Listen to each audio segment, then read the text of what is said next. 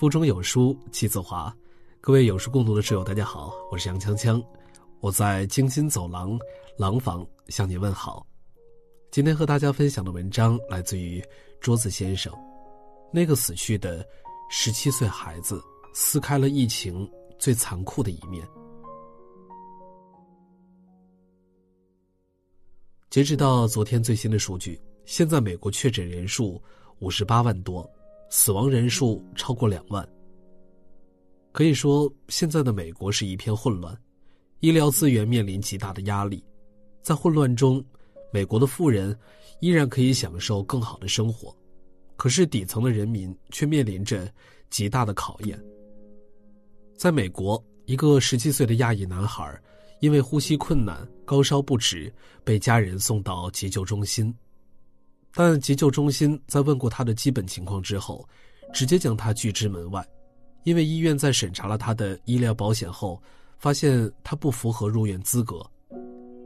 那个男孩的父亲只是一名 Uber 的网约车司机，收入微薄，根本没有给孩子买符合条件的昂贵保险。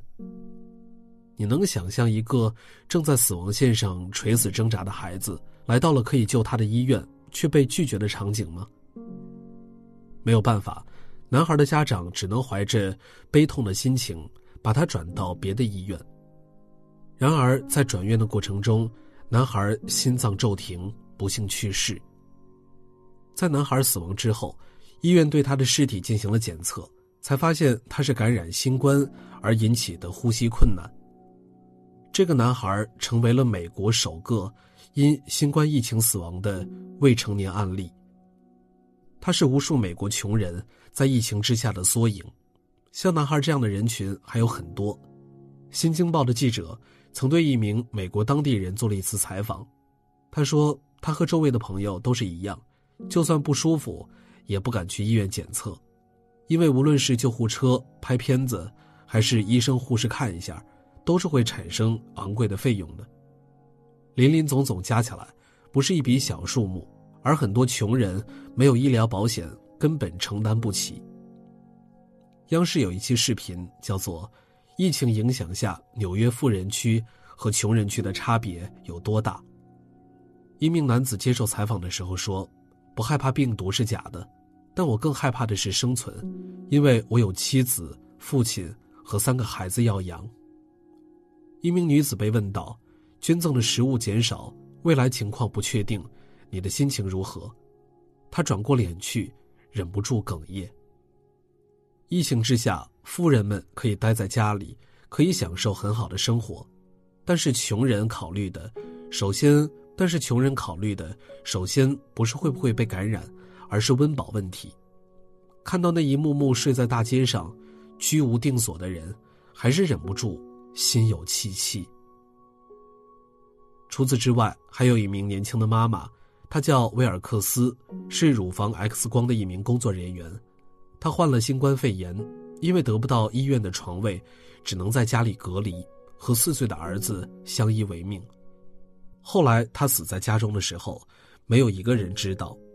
年幼的孩子傻傻的抱着他的尸体，坐了一天一夜。后来，警察发现去到他的家里，那个场景让现场的所有人都感到落泪。可怜的孩子，或许还以为他只是在陪妈妈睡觉，很快就会一起醒来。有人说，疫情正在逼死美国穷人，穷人必须出去工作维持生活，而富人可以在家靠资本度日。穷人医院不提供检测，只能居家隔离。而富人可以买到私人实验室的试剂盒，有好的医疗，享受更多的保护。病毒并没有人人平等，就像电影中的穷人家的房一推就倒，而富人家就是铜墙铁壁。或许这正如特朗普所说的：“为什么权贵优先检测？”这也许就是人生。美国疫情已经成了燎原之势。但是，比美国情况更可怕的是另一个人口大国——印度。为什么印度比美国更可怕呢？因为印度有十三亿多的人口，面积不到中国的三分之一，它的卫生条件和医疗资源比美国差太多了。印度目前确诊七千四百四十七人，总理莫迪宣布封国，暂停全国所有的非必要性的商业活动，只有医院仍然保持正常运转。然而，封城所带来的远不只是自我隔离这么简单。据印度快报报道，三月二十七号当天。印度比哈尔邦有一名十一岁的男孩拉胡尔被发现死在了家中。他从前每天和父亲以收集废品为生，每天赚到的钱也只够一家人吃一顿饭而已。封城之后，他三天都没有吃过东西。他去世之后，有工作人员去过他家里检测。当我们工作人员来到这户人家的时候，我们。没有在房子里看到任何粮食。有人推断，这个男孩极有可能是饿死的。印度封国之后，他所在的学校关闭了，他父亲的工作丢掉了，他们一家的生活供应就这样全部被切断。你敢相信吗？都已经二十一世纪了，还有人被活生生饿死。我们平时一餐不吃都饿得难受。而这样的日子，男孩竟然活活饿了几天，才咽下最后一口气。印度是众所周知的粮产大国，印度是众所周知的产粮大国，但是产粮再多，也都和他无关。至于总理在封国时说的建议大家自我隔离，对印度来说更像是一个笑话。封城之后，成千上万的印度民工想要回自己农村的家里。他们甚至都买不起车票，只能步行回家。比如说，这个背着一小袋行李的大叔，没有了工作，也没有钱买巴士票回家，甚至连口罩都是拿衣服挡着。封国之后，他没钱，也没有饭吃。比如，这个有着两个孩子的男人，正在想尽办法带着妻子回到乡下，因为有年幼的孩子，他连走路回家都是奢望。至于国家提供的巴士，对不起，那是一笔不菲的车资，而他没有。比如这个快红了眼眶的中年男人，对着镜头忍不住哽咽：“我宁愿死于疾病，也不愿死于饥饿。”别问那些人为什么挤成这样，还非要回家，原因太简单了：回乡潮里的每一个人都拼命想要活下去。而如果他们留在城里，即使不被病毒感染，也会被饿死在那儿。你知道印度有多少贫困人口吗？八亿。是的，你没有看错，印度的贫困人口数量高达八亿，占了全世界贫困人口的很大一部分。这里有着亚洲最大的贫民窟，十五个家庭共用一根水管都是很常见的事儿，几乎没有几个家庭。有单独的排水系统，平均每一千四百四十个人共用一个厕所，毫无隐私可言。当封锁开始几天之后，印度贫民窟里的一个男子斯瓦米曾经试图上街为他的妻子和孩子买牛奶，然而被警察发现了。警察以不遵守禁令为由，对他进行了棍棒教育。然而斯瓦米没有撑过一顿胖揍。也没能为他家中的妻儿带回必需的食物，他死在了去往医院的路上，而他家里苦苦等待的妻儿，还在等着他把食物带回去。有人说，印度是一个王炸，一旦疫情在印度蔓延，带给全球将会是毁灭性的破坏。为什么要这么说呢？因为印度真正的底层，是你永远无法想象的贫穷。他们几乎没有干净的自来水可用，洗手消毒对他们来说更是天方夜谭，而价格高昂的医疗手段更不是他们负担得起的。国家即使有心承担，那笔数字对印度财政来说也是不可承受之重。之前有人要隔离，根本没地方，他们只好收拾东西搬到树上。我们之前看到过印度的超载情况，就知道这个国家到底有多穷。印度有个医生公开在推特上讲述过印度人民的现状，在印度能保持社交距离是一种特权，说明你的家里有足够大的空间可以实行隔离。能洗手也是一种特权，说明你的家里有干净的自来水。有干洗手液也是特权，说明你有钱买得起洗手液。说穿了，防止新冠病毒的方法在印度只适用于上层阶级，那些发布的大多数公共卫生政策都是以城市上层和中产阶级为中心的，绝大多数的印度人连自我保护的资格都没有。不论是在印度还是在美国。新冠病毒就是一场对穷人的追杀，让他们本来就脆弱的生活雪上加霜。同样是隔离，美国富豪独自坐在他五点九亿的大游轮上，声称自己在进行社交隔离。他说：“昨晚的日落在格林纳丁斯隔离，为了躲避这病毒，我希望所有人都能安全。”而印度那个不远万里徒步回家的民工。只能在树上用塑料布和树枝给自己搭了一个简易的隔离房。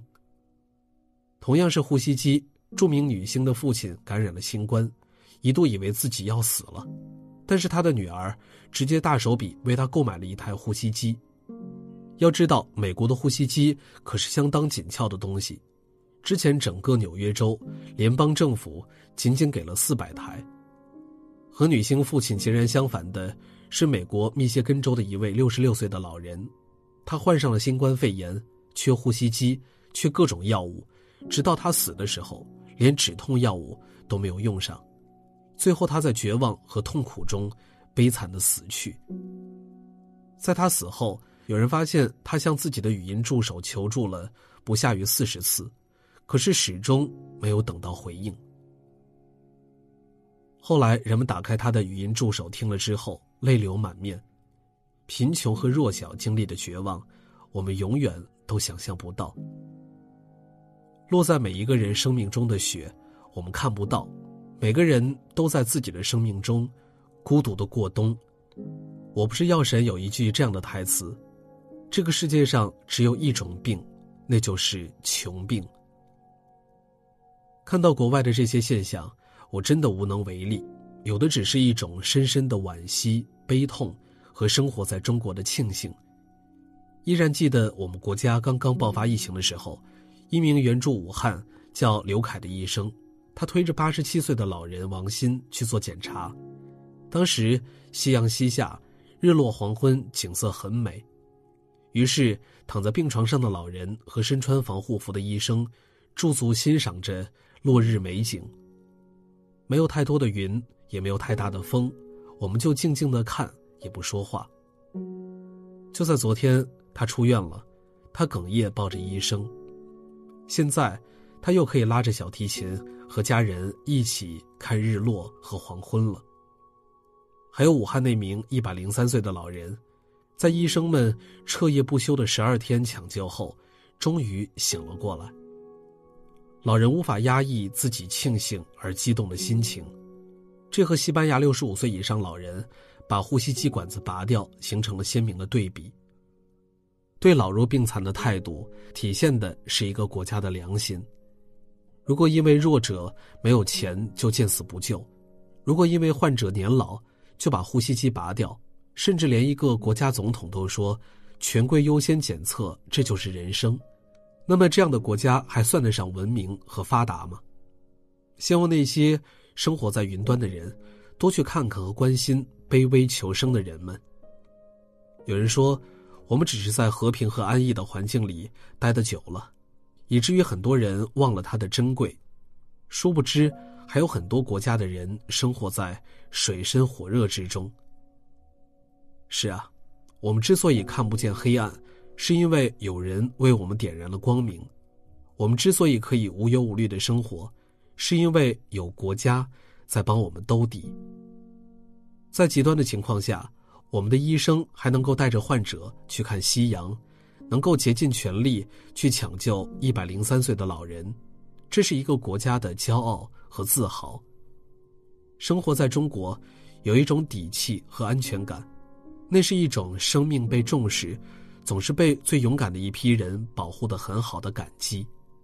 那是一种在灾难面前，你不需要考虑自己是什么年龄、什么阶级，就能被一样对待的公平。那是一种整个国家都充满希望，都相信通过努力就可以过上更好生活，洋溢在脸上的从容和奋发向上。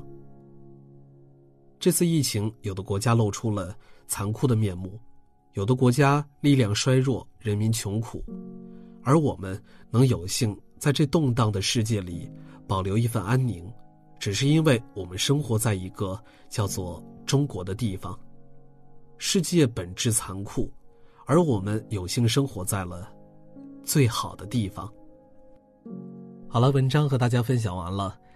在这个碎片化的时代，你有多久没有读完一本书了呢？长按扫描文末二维码，在有书公众号菜单免费领取五十二本好书，每天有主播读给你听。我是杨锵锵，我在京津走廊廊坊为你送去问候。喜欢这篇文章，走之前记得在文章末尾给我们的文章点一个再看。我们明天的同一时间不见不散。